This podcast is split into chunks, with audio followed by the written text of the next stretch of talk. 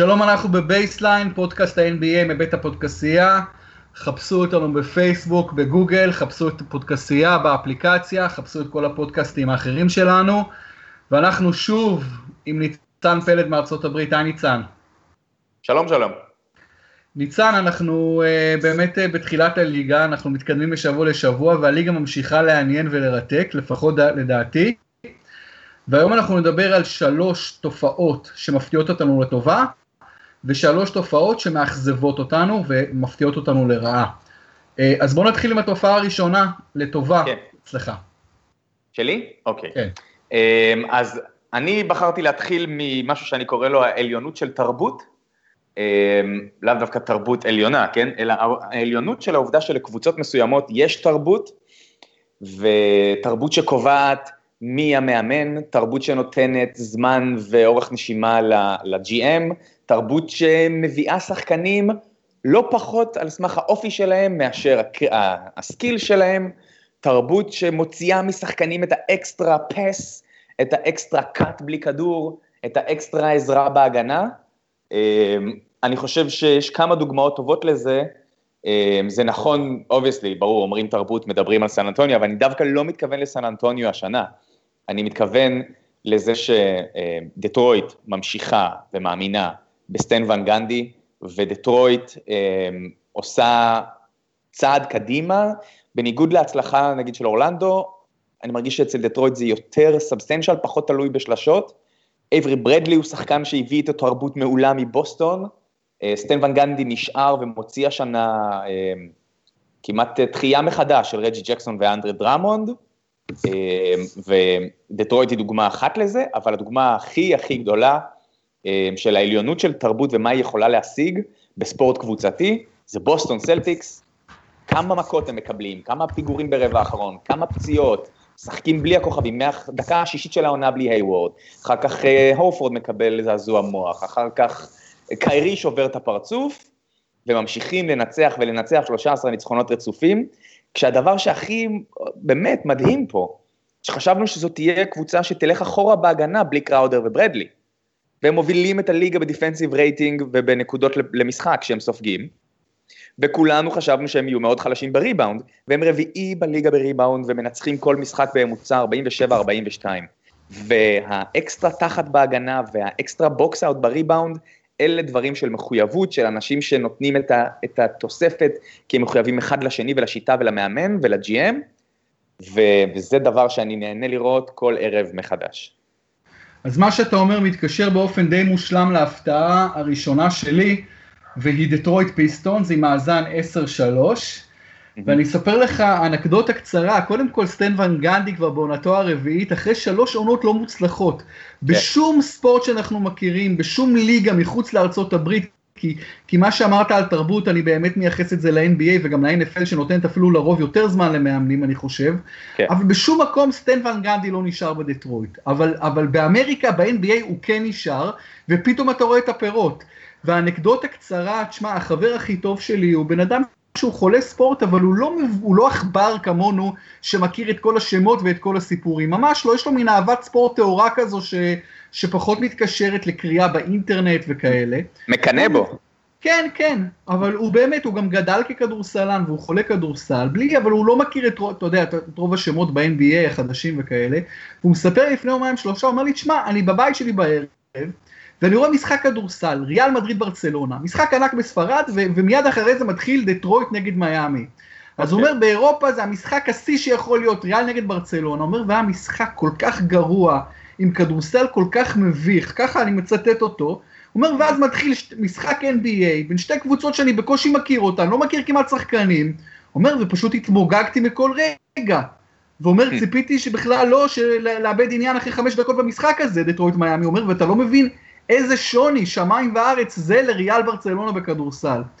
אז, אה, אז יש באמת אה, פירות לתרבות הזו שאתה מדבר עליה, לתרבות כן, סטן ון גנדי, בזמן שאתה מדבר אני הולך לרקורד שלו, עונה ראשונה בדטרויט לפני ארבע שנים, 32 ניצחונות, ברור, קיבל, הם, הם, הם נתנו לו הרבה מאוד מקום לעבוד, הוא עושה את ההחלטות כדורסל שם, גם ב, הוא, הוא גם המאמן, עלה ל-44-38, ואז שנה שעברה באמת דיברו על זה שהם שוב, הם בטוח בפלייאוף, לקחו צעד מאוד גדול אחור, אחורה עם 37-45, וטובייס האריס אמרו שהוא סתם מנפח מספרים בקבוצות קטנות, ורג'י ג'קסון אמרו שהוא לא מספיק והם double down עליו, ואנדרי דרמונד המשיך ללכת אחורה ולא לקלוע מהעונשין ולא התפתח למה שהוא נהיה, ואיכשהו העונה, הם ב-10-3, שזה באמת מאזן ממש ממש טוב כבר, זה לא צחוק. אמ, ו... עם אותם שחקנים. בדיוק, אה, אה, יש הבדל של ברד, של... אמ, כן, אייברי ברדלי כמובן. אמ, אבל באמת, זה, זה כיף לראות, כי כמו שאתה אומר, זה, כל מקום אחר, הוא לא היה שורד את שנה שעברה. ה-NFL זה מאוד נדיר שמפטרים מאמן באמצע העונה, ודיברנו על זה בש, בשנה שעברה ב-NBA לא פיטרו אף אחד. וכן, דטרויט, אני מרגיש שהם הפתעה יותר, יש בה יותר מהות, יותר בשר, מאשר למשל אורלנדו, שאני ממשיך להרגיש שזה קצת יותר מדי תלוי בשלשות שם. בדיוק, אני מצטרף להפתעות שלי את, אורל... את אה, אורלנדו ואפילו קצת את ברוקלין, שמשחקת באמת יחסית יפה, ו- ואני חושב שקני אתקינסון המאמן עושה שם עבודה טובה מאוד, המאזן שלהם לא מזהיר כבר 5-9, אבל no doubt, הסיפור הגדול, לפחות של ההתחלה, בקטע החיובי זה דטרויט, שלי היו אפס ציפיות מהם, אפס כן, ציפיות, והם עם 10-3. באמת יוצא דופן. אני אעבור עכשיו לתופעה הראשונה שמאכזבת אותי, והיא קאי לאורי.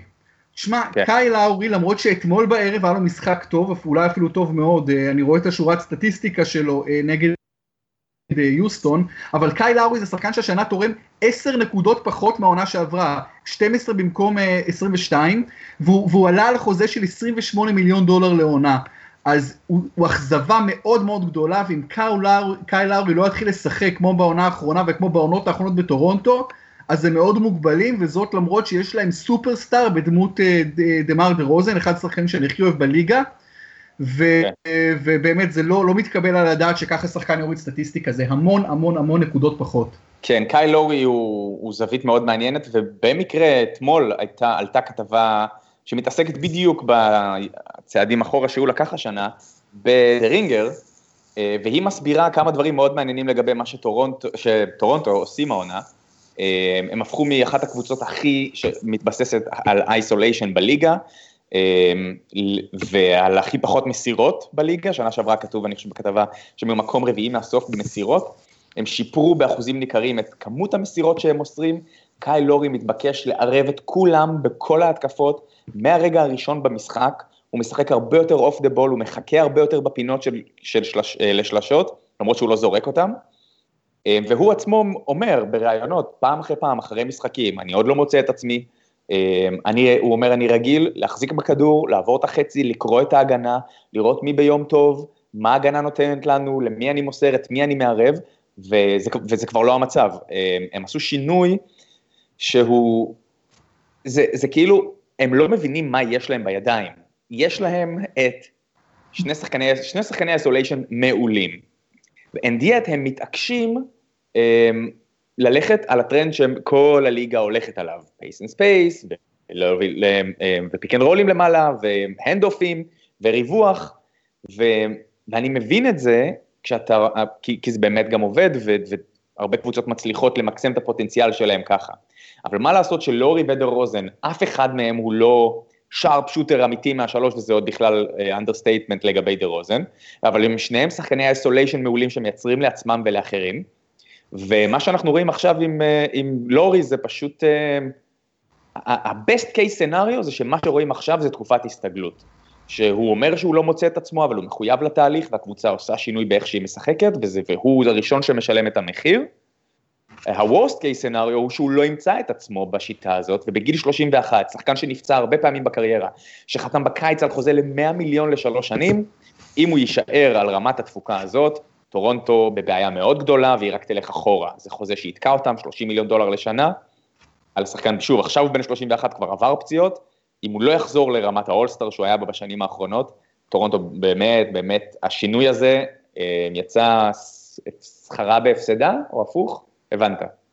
כן, קודם כל אני אדייק עם הסטטיסטיקות, כי באמת אה, אתמול היה לו משחק מוצלח, אז עכשיו הוא, הממוצע שלו זה 13-8, אבל עונה שעברה הוא היה 22-4, אז אנחנו כן. מדברים על כמעט 9 נקודות יותר, ועונה שעברה לא הייתה איזה outlier, כי עונה לפני זה 21-2 ו-17-8 ו-17-9, כן, כן, כלומר, הוא נותן מספרים של superstar, והשנה זה מאוד רחוק מזה, אבל כמו שאמרת שבוע שעבר, טורונטו זה כמו איזה זוג נשוי, שאולי האהבה לא מלבלבת, אבל עדיין מסתדרים בבית, והם כבר מאזן 8-5 עם ניצחון מאוד יפה אתמול ביוסטון, כשיוסטון בפורמה מטורפת. אז, אה, והם היו צריכים גם לנצח השבוע את בוסטון בבוסטון. אז כן. אין ספק שדה רוזן חזר להיות דה רוזן, הייתה לו התחלה קצת שייקי, קצת פחות, אבל מהר מאוד הוא חזר לעצמו, אבל גם קאי לאור יצטרך לחזור לעצמו, כי אתה חייב את הסופרסטארים האלה בפורמה, אין, אה, אין שום אה, ברירה אחרת. כן, הם יהיו חייבים או, או, או, או, או, שהוא ימצא מקום בשיטה החדשה, או אה, to scale קצת אחורה ולתת לו את הדקות האלה שהוא מחזיק בכדור. ויהיה קשה מאוד להעביר אותו בטרייד עם החוזה הזה. מאוד קשה, ובגיל הזה בטח. כן. בסדר, ניצן, נעבור לתופעה שלך שמעצבנת אותך הראשונה. אמ, אוקיי, אז היא קצת קשורה לטורונטו, אבל לא ככה הגעתי אליה. אמ, אני קורא לזה חוזה מאוד גבוה שלישי לשחקן שאיננו, בוא נגיד, top 30, אולי 40 בליגה. אמ, זו תופעה שאני, אה, מצערת אותי לראות. הרבה מאוד קבוצות חטאו בה בשנתיים, שלוש האחרונות, כשהתקרה שכר, בשנתיים, שנה, שנתיים האחרונות, יותר נכון להגיד, כשהתקרה מאוד קפצה והיה צריך לבזבז את הכסף. אמ, למה אני מתכוון? אני אומר היום, בתקרת שכר בליגה אמ, היא בנויה ככה שחוזה מקס יכול להגיע גם ל-40-45 אחוז ממנה, מספרים מטורפים. אמ, ואם אתה נותן שני חוזים, עכשיו כשהתקרה היא בערך סביב, סביב המאה, היא 99 שנה, תהיה 100 וקצת שנה הבאה, כשאתה נותן 30-35 מזה לשני שחקנים, אתה כבר כמובן חנוק, כמעט, כן? כל מה שיש לך מקום זה לעוד חוזה מקס, ואני אומר, הרבה מאוד קבוצות התפתו לתת סביב ה-20, 25 ולפעמים גם 30 מיליון דולר לעונה לשחקן שלישי בשני הקייצים האחרונים, וכשהשחקן השלישי הזה... יש לך שמות? כן, בטח. כשהשחקן השלישי הזה איננו top 30-40, זה תוקע את הקבוצה, אה, וזה חבל מאוד. עכשיו, שמות אפשר לתת הרבה, אני חושב שהדוגמה הכי טובה בעיניי היא אוטו פורטר בוושינגטון. וושינגטון היא הקבוצות עם, עם אחד הספסלים הגרועים בליגה, פורטר השנה מקבל 25 מיליון, שנה הבאה 26, אחר כך 27, אחר כך 28 וחצי. וזה לא דיס על אוטו פורטר. אוטו פורטר, שחקן טוב, שמתאים מאוד למה שהליגה מנסה לעשות ולאן שהם הולכים, והוא ארוך, והוא קולע, והוא שומר, והוא נייד. הוא אחלה שחקן. פה אני מכניס לזה עוד איזשהו אה, זווית שלי, ואני אומר, כל כך הרבה קבוצות בליגה משחקות בדיוק אותו דבר, זה באמת מדהים. איפה שאתה לא קורא ניתוח על קבוצה, על שחקן, מכולם מצפים לעשות את אותם דברים. 85 90 מהשחקנים בליגה צריכים להיות מסוגלים to switch on a pick and roll, לשמור בחוץ, צריכים להיות מסוגלים לרווח, וצריכים שיהיה להם חוזה טוב. כל ה... זה כמעט כל הליגה בכמעט כל עמדה זה מה שהם צריכים, switch on defense, לרווח וחוזה טוב. ובליגה כזאת, שאתה רואה שחקנים עוברים מקבוצה לקבוצה ונדרשים לעשות בדיוק את אותו דבר, בשיטות מאוד דומות, הערך של שחקנים שהם לא סופר מגה סטארים, לדעתי, צריך לצנוח. ואת מה ששחקנים כמו אוטו פורטר נותנים לך ב-25 מיליון, אתה יכול למצוא הרבה מאוד שחקנים שייתנו פחות, אה, ולכן מה שאני חושב שיקרה, בגלל שזו ליגה מאוד חכמה שמודעת לדברים כאלה, אני חושב שאחרי הטרפת של שני הקיצים האחרונים וחוזים מאוד גדולים לשחקנים בינוניים פלוס מינוס, אני חושב שהליגה תבין שתקרת השכר מאפשרת לה ותכריח אותה לעשות מה שתמיד היה צודק לעשות ב-NBA, זאת אומרת, חוזי עתק לסופרסטארים, וחוזים מאוד נמוכים לכל מי שאיננו סופרסטאר, זאת אומרת להרוג את מעמד הביניים הזה. אמ, זה קצת כמו בייסבול ששחקן עובר מקבוצה אחת לקבוצה אחרת והוא לא צריך לשנות כלום כי זה תמיד אותו משחק. ה-NBA, אה, כל משחק, ואני רואה המון השנה, נראה מאוד דומה, כולם משחקים סטים מאוד דומים, כולם נדרשים לעשות אותם דברים, ומישהו כמו למשל אוטו פורטר, אמ, שמקבל משכורת של סופרסטאר, ועושה עבודה אמ, שאוברה עושה מאחוריו מהספסל, על חוזה רוקי עדיין, אמ, חונק את התקרת שכר בעוד איזה 20 מיליון מיותרים, ויש הרבה מאוד כאלה בליגה. אני חושב שמה ש...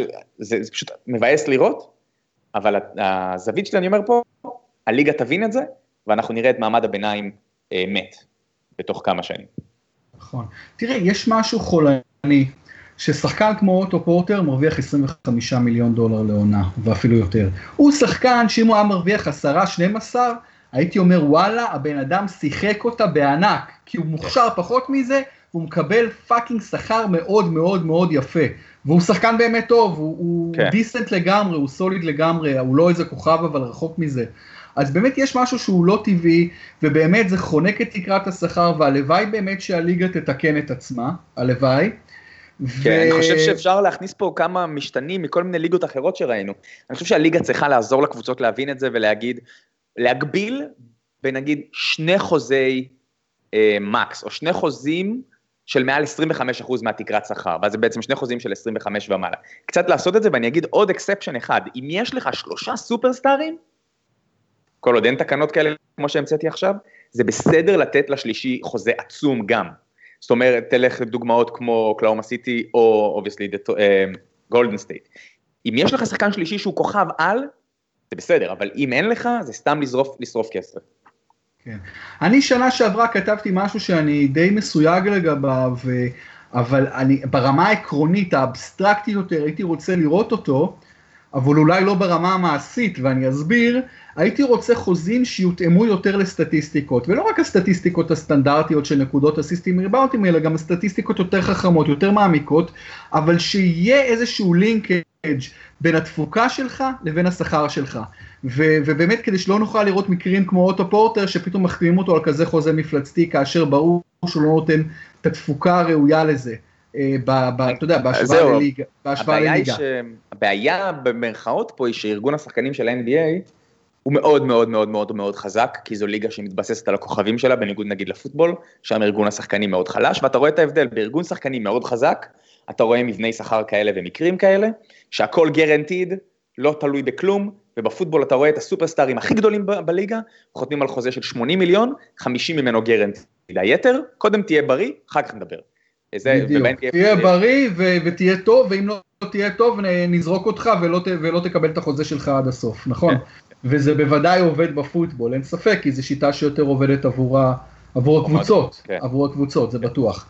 Uh, בסדר גמור, uh, אגב, הערה קטנה על מה שאמרת, באמת שבאמת השיטות מאוד דומות בין כל הקבוצות, אז ברמה, זה באמת נכון ברמה באמת השיטתית, אבל בגלל שכל קבוצה כל כך שונה לפעמים בפרסונל שלה ובמה שהשחקנים הספציפיים עושים על המגרש, אז לפי דעתי אתה כן רואה איזשהו, נכון שסגנון המשחק דומה, אבל אתה כן רואה אה, דברים, אפיונים שונים, ואם אתה שחקן שעובר ב trade מקבוצה לקבוצה, אתה כן תצטרך להתמודד עם סט חדש של אתגרים, שהוא הרבה פעמים נובע גם מהשחקנים שאתה משחק איתם, אתה מבין? מהסיטואציות שאתה נמצא איתם, אתה משחק עם הספסל, עם, אפילו עם הספסל, עם, עם ה starters, ו, נכון. וכל קבוצה השחקנים פשוט היכולות שלהם הרבה פעמים מאוד מאוד שונות וזה דבר טוב. בסדר, הדבר השני שאני עכשיו אציין כדבר שמפתיע אותי לטובה, זה יאניס ופורזינגיס. כי כמה שהחזקתי מהם, ובוודאי שמהראשון מאוד החזקתי, יותר מהשני, לא חושב שמישהו ציפה שהחבר'ה האלה יקלעו סביב ה-30 למשחק. לא, לא, לא כבר השנה, לא. בדיוק, לא, השנ... לא כבר השנה. אתה, כן, מופתע, אה, אתה גם מופתע אני, מהם? כן, אתה יודע, כמה אני מחזיק מיאניס וכמה חשבתי שהוא ייתן קפיצה השנה, לא חשבתי שהוא הגיע למספרים האלה כל כך מהר, זה, וכבר דיברנו עליו גם הרבה, אני דווקא רוצה ללכת לבן אדם השני שהזכרת, פורזינגיס, שעשה קפיצה באמת ענקית, והשבוע היה משחק ניקס וקליבלנד, שהיה בו כל כך הרבה דברים כיפים, וטובים ולא טובים לדבר עליהם. בין היתר, פורזינגיס היה לא טוב בו, אני חושב שהוא גם סבל מכאבים במרפק. אה, הוא לקח כמה החלטות לא טובות בסוף.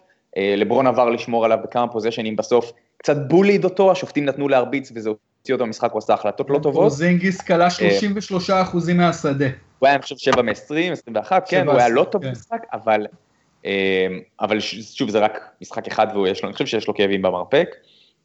פורזינגיס ויאניס ביחד, הם, הם, הרבה, הם מאוד דומים בהרבה מאוד בחינות. זאת אומרת, קודם כל שחקן שהוא freak of nature ברמה האתלטית, כל אחד, וש, אתה יודע, לאן שהגוף שלו לוקח את זה, שלא גדלו בכדורסל האמריקאי, וזו נקודה שרונן דורפן מתייחס אליה בפוסטים שלו לאחרונה, שווה ללכת לבדוק. אמ, והם מביאים כדורסל מאוד מיוחד, הם, אני חושב, אני כתבתי על זה לפני שנה או שנתיים, אני חושב שזה, זה העתיד. Small ball עם אנשים לא קטנים. זאת אומרת, זה small ball בסגנון, אבל לא בגובה. ו... ועכשיו אני חושב שאם אנחנו נצליח לראות שני שלושה כאלה משתלבים באותה קבוצה, יש עוד כמה freak of natures כאלה, זה, זה אנחנו פשוט נראה משהו שהרבה יותר קרוב לספייס ג'ם משאי פעם חשבנו. ואם אני, ועוד נקודה אחת על המשחק של הניקס וקליב, וקליבלנד, הוא דווקא היה משחק בין שתי קבוצות שלא כל כך פוגעות משלוש השנה, ולשתיהן אין רכז שתוקף את הסל, גארד נמוך עם הכדור עובר את החצי תוקף את הסל, ובגלל זה הם דווקא שיחקו כדורסל קצת שונה ממה שאתה רואה בכל רחבי הליגה. כל הליגה, יש לך גארד, עובר את השומר שלו, חודר לצבע ואז מייצר או מוציא החוצה. שתי הקבוצות האלה שיחקו קצת אחרת, ואני אהבתי מאוד את המשחק הזה, היה בו הרבה, הרבה, הוא העלה הרבה זיכרונות ל-NBA קצת אחר, מאוד קשוח, היה בד בלאד, היו דחיפות, ניטינה וקאנטר ולברון ובוז, כש, כשהגארדן אינטואיט, ובמשחק אה, אה, עם אמוציות, ויש לו איזה, איזה רשע להתמקד בו, אה, אז, אז הגארדן הוא מקום מטורף, ולברון אוהב לשחק את התפקיד של הנבל, הוא כבר שיחק אותו הרבה והוא יודע אותו. אחרי המשחק הוא העלה תמונה של עצמו באמצע המגרש לאינסטגרם וכתב אני המלך של ניו יורק. קיצור, היה, היה bad blood והיה ממש כיף לראות את המשחק הזה, אני חושב דווקא בגלל ששתי קבוצות שיחקו טיפה פחות מסורתי, אבל כן, פורזינגיס ויאניס הם סיבה לעשות ליג פס, לבד, רק שני האנשים האלה. תשמע, לצ... אני ראיתי את התקציר של המשחק הזה, היה נראה לי מטורף לגמרי. לצערי הרב, לא ראינו את המשחק הזה בישראל בשידור חי. אמ, באמת אה, פיגור 21 של קליבלן, ניצחון, כמו שאתה אומר, לברון the bad guy, כל מה שהיה שם, אה, אתה יודע, עם, עם כמעט מכות, ו, והמליסון סקוויר גארדן בטירוף.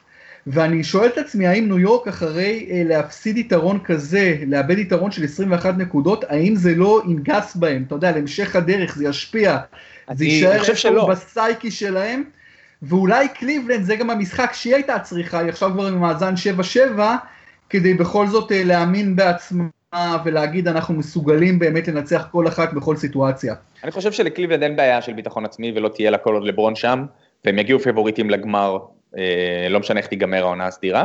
דווקא לגבי הניקס, אני חושב שההפסד הזה טוב להם, כי הם קבוצה שלומדת, והפסד או ניצחון עכשיו, זה לא חשוב ברמת טור הניצחונות, אה, זו קבוצה שלומדת מכל דבר, ואתה לא, לא לומד מניצחונות כמו שאתה לומד מהפסדים, זו חוויה שתחזק אותם, אני חושב שפורזינגיס הוא בחור קשוח, ניליקינה הוא בחור כל כך בוגר, מה שאתה רואה אותו משחק, אמ, הוא לא back off, הוא דחף את לברון שם, הוא לא מפחד מאף אחד, חוץ מהסל, הוא קצת מפחד לזרוק. אמ, ולקבוצה הזאת יש מנהיג אמיתי, אמ, אה, קפטן שקט שעושה את העבודה של כולם ומחבר ומדביק, וזה קיילו קווין. אני חייב להגיד, אם אתה מסתכל על הסטטיסטיקות שלו, הוא שש שנים בליגה, אם אני לא טועה, שלוש באורלנדו, שלוש בניקס, שום דבר לא השתנה, אותו שחקן כביכול. אבל אני לא ממש ראיתי אותו הרבה מאוד שנים, כי קודם הוא היה באורלנדו, ואתה יודע, ניקס זה לא קבוצה שכשהיא תחרותית אה, מתחשק לי לראות. והבן אדם, יש לו לב, והוא קפטן, במו, אני לא יודע אם הוא באמת הקפטן, כן? אבל הוא קפטן במובן אה, של הבן אדם שלא נותן לקבוצה אה, להיכנס לדכדוך, והוא עם אופי חיובי, והוא מדביק ומחבר. אה, ואני כל כך שמח שלניו יורק יש קבוצה תחרותית. כן, כשניו יורק בתמונה, באיזושהי רמה מעניינת, זה פשוט הופך את הליגה לפי שתיים יותר מעניינת. אני בחיים לא הייתי אוהד ניקס, ואני גם היום לא אוהד ניקס, אבל אין ספק שקורה שם איזשהו משהו מיוחד, בראשות פורזינגיס כמובן, אבל האנרגיות שונות והשחקנים המשלימים גם נראים לא רע בכלל, כולל טים הארדווי ג'וניור עם 30 נקודות נגד קליבלנד, וכמו שאתה אומר, הוא קווין, ונטיליקינה הרוקי, וקורטני לי, ותשמע, אה, רק דבר אחרון אני אגיד על הדבר הזה, אני עדיין חושב שיש מצב שהניקס, התחרטו ביג טיים, שבחרו במיליקינה ולא בדני סמית ג'וניור ששלח אחד אחריו לדאלאס. זהו, בוא נגיד רק ג'ו... למי שלא הבין, זה בדיוק הנקודה של לברון חימם את האווירה נכון, לפני המשחק, ועל זה נכון, היה גם הבוז. כי הוא, אה, הוא למעשה סוג של חנך את דני סמית ג'וניור מאז גיל 14, ודני סמית ג'וניור נראה כמו שחקן מיוחד כבר עכשיו, והוא נותן תפוקה כבר עכשיו. קצת בשביל, לא משהו שאני אעשה, לא פוסטי עושה את זה הרבה, אבל uh, לצדד בפיל ג'קסון. Uh, נילקינה, אני אגיד את זה ככה, דני סמית, כמה שהוא בשל ומוכן עכשיו, ושהוא תורם, ושיש מצב שעוד רגע הוא, אתה יודע, ברמת הדמיאן לילארד. Uh, גארדים תוקפים אסרטיביים, אתלטים שחודרים ומוסרים ויכולים גם לקלוע, שזה מה שהליגה הולכת אליו, יש המון. נילי קינה, בחור גדול, פיזית, שומר מעולה עם אינסטינקטים מצוינים ו... ו... וקר רוח, ילד בן 19 שלא מפחד מהגרדן ולא מפחד מלברון ולא מפחד אמ, אמ, ולא מנסה מה שהוא לא יודע, הוא כל כך בוגר these years, אמ, שאני חושב שלא משנה כמה טוב יהיה סמית, הם לא יתחרטו על הבחירה הזאת, הוא שחקן מאוד מיוחד, ו, וזה בסדר אם הניקס יתבססו במקום על גארד שחודר וקולע כמו 80% מהליגה, אלא יתבססו על פורזינגיס, זה מצוין כי לאף אחד אין שחקן כזה והוא כמובן unicorn ומדהים, ואם ישלים אותו רכז שהוא pass first והגנה אה, שיכול לשמור על שלוש עמדות, לפעמים ארבע כשמולם משחקים small ball, אז אני חושב שנטיליקינה מראה סימנים של שחקן עם אופי מאוד מיוחד, ששוב, לא אומר שהוא יהיה טוב יותר מדני סמית, אני רק אומר שהניקס יוכלו ללכת לישון בשקט גם בעוד שנתיים שלוש כשהם יודעים שהם אה, לקחו אותו. כן, בהחלט יכול להיות, ניליקינה נראה לא, לא רע בכלל, והמוטת ידיים שלו זה דבר פסיכי, וגם הצרפתים שמכירים אותו כמה שנים אומרים עליו שהוא יודע לשחק. הוא באמת בן 19, רק שלא יפחד לזרוק לסל, גם, גם דני סמית אגב, גם דני סמית רק בן 19, ובינתיים כן. פשוט סמית קולע 15.8 וניליקינה 4.6. אוקיי, ניצן, נעבור לדבר השני שמפתיע אותך לטובה בליגה עד עכשיו. אה, דבר שני שיפתיע אותי לטובה, אוקיי, אני מאוד מאוד מאוד מאוד מאוד מאוד אוהב את זה שהפסיקו לשרוק שלשות על, אה, פאולים על שלשות. אה, זה הגיע לרמת גיחוך בשנה שעברה של אה, להקים מזה כבר, אה, כמה שחקנים, קוואט אנקוואט, עשו מזה קריירה. אה, בפלייאוף זה בכלל הלך והחמיר. כל המהלכים המלוכלכים האלה שאתה עובר אחרי חסימה, ובגלל ששחקן עובר יחד איתך, אתה קופץ כשהוא בתוך התנועה, לתוך הגוף שלו, יוצר את המגע, עושה כאילו אתה זורק, מקבל את זה שלוש זריקות עונשין, זו הייתה תופעה דוחה ומגעילה ממש, והורידו אותה למינימום, כמעט ולא רואים את זה.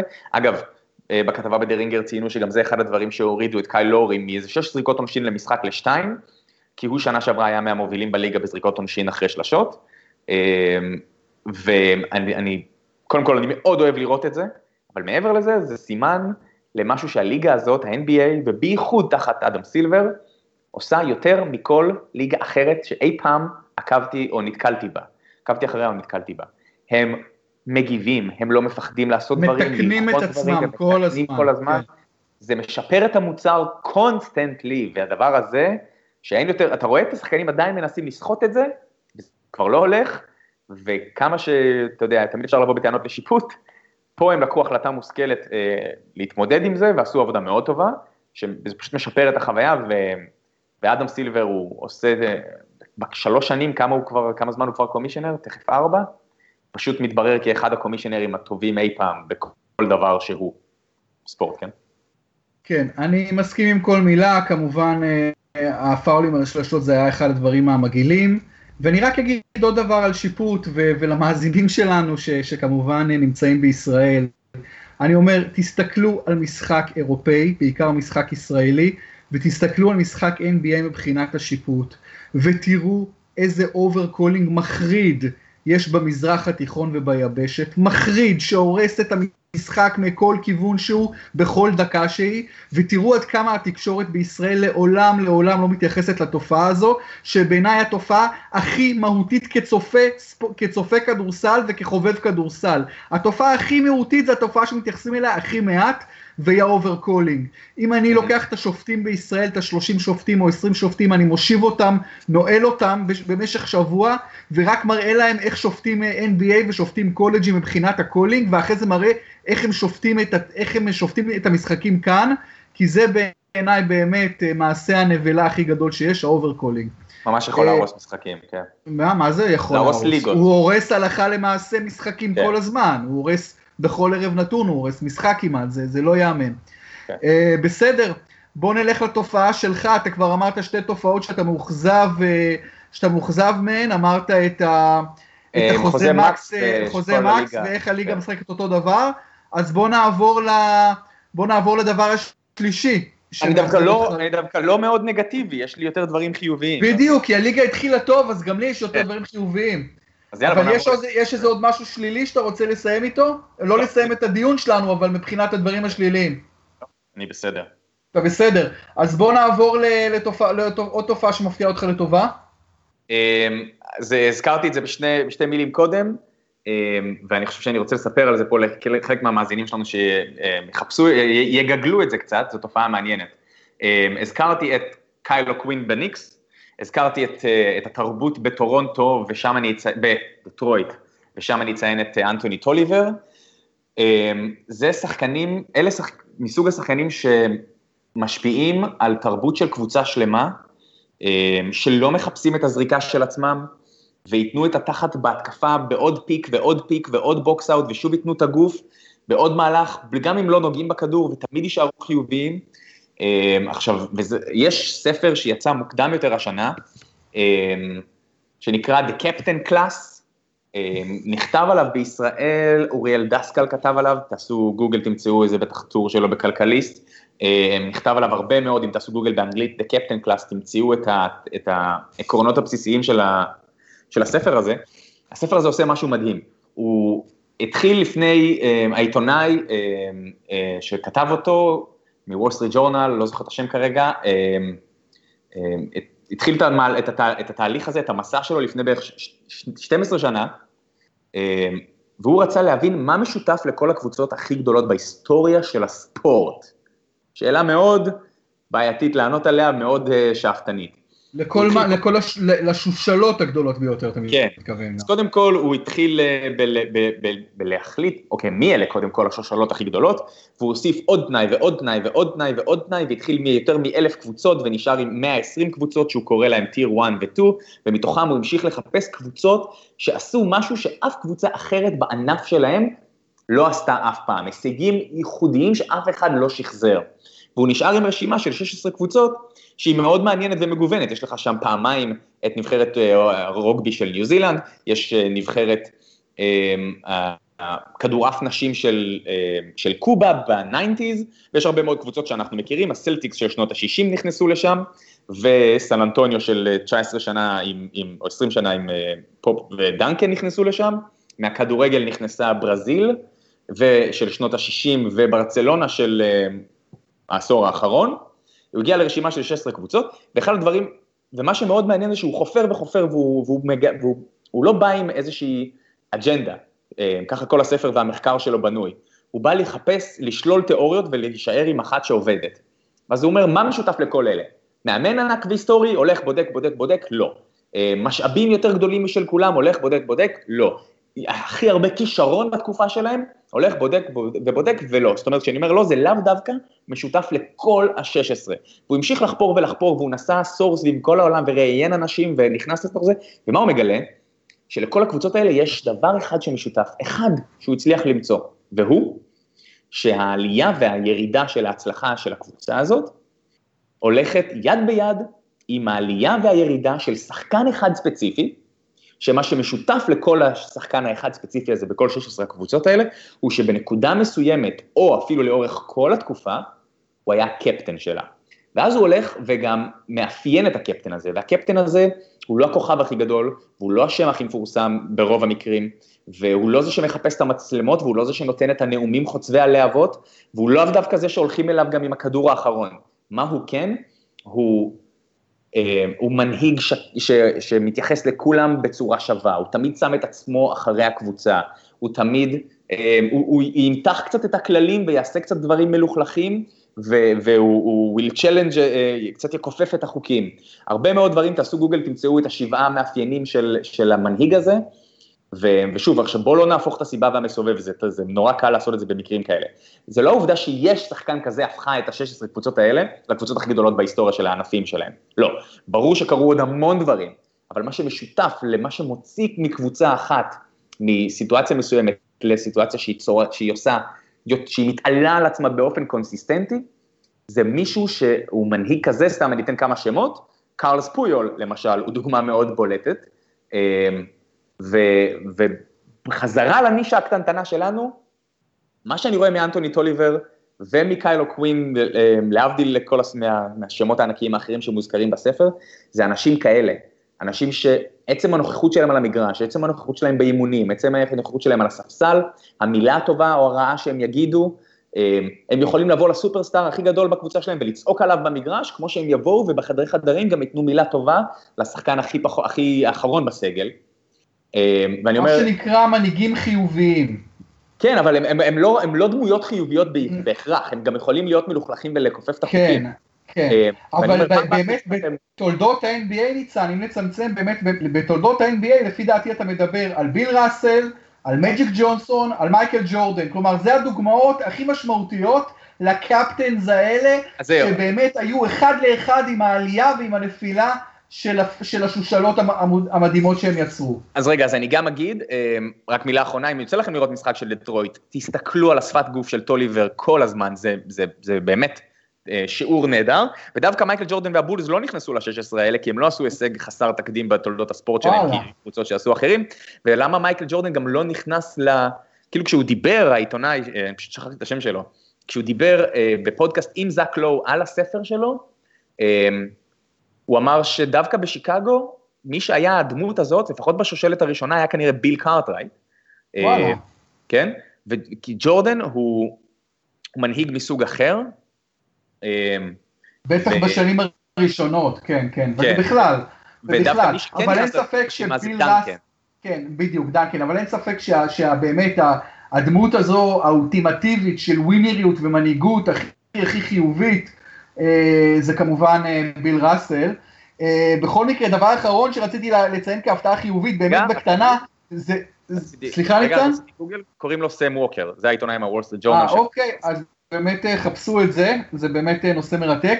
באמת ההפתעה האחרונה לטובה, זה ויקטור אולדיפו, תשמע, 23-8 באינדיאנה, משחק נפלא, שחקן שכבר נחשב לג'ורנימן, לנווד ב-NBA, שחקן עם רפיוטיישן שלילי, וחוזר הביתה לאיפה שהוא כיכב במכללות ועושה יופי של עונה בינתיים, ולצידו כמובן השחקן הנוסף שהגיע באותו טרייד עם פול ג'ורג' זה דומנטאס סבוניס, שגם נותן מספרים נהדרים, 13-3 ו-9.8 ריבאונדים, אז שני שחקנים שהם באמת סיפור מרענן ויפה באינדיאנה. אה, בסדר ניצן, אנחנו סיכמנו לשבוע, ובאמת היה כיף, ואנחנו כמובן נהיה בשבוע הבא. ומי יודע, אולי נעבור במהלך העונה, אולי אפילו בקרוב, אם נוכל, לפעמיים בשבוע, כי הליגה עד כדי כך מעניינת, ויש כל כך הרבה נושאים לדבר עליהם כל הזמן, אז אני, אני ממש מקווה שאתם תמשיכו כמובן, המאזינים להיות איתנו, אז ניצן, תודה רבה לך. תודה לכם. ותודה לכם כמובן, לכל מי שהיה איתנו, וחפשו אותנו בפודקסייה, בגוגל, בפייסבוק, חפשו את הפודקסייה באפליקציה, באייפון, באנדרואיד. חפשו גם בבקשה את הפודקאסטים האחרים שלנו בנושאי ספורט, את פרמיירה עם אבי מלר, אנחנו מקליטים איתו מחר, בחמישי. מלר היה במשחק הגדול אנגליה-ברזיל, ולקראת מחזור ענק באנגליה עם דרבי לונדוני, ארסנל טוטנאם ומשחקים גדולים אחרים. וכמובן הפודקאסטים האחרים בנושאי ספורט עולים לרשת על עולם הטניס, עוד מעט יש את אוסטרליה מרתק, נובחים בירוק עם מכבי חיפה המתחדשת תחת מו הלך. ויש גם פודקאסט עם, ה, עם הדובר הקבוצה השבוע, וכמובן אה, את מכבי בול של גיל שלי, דובי יעקובוביץ', טל בן יהודה על מכבי תל אביב, המון המון נושאים מעניינים לדבר שם. אז אה, תודה לכולם, להתראות.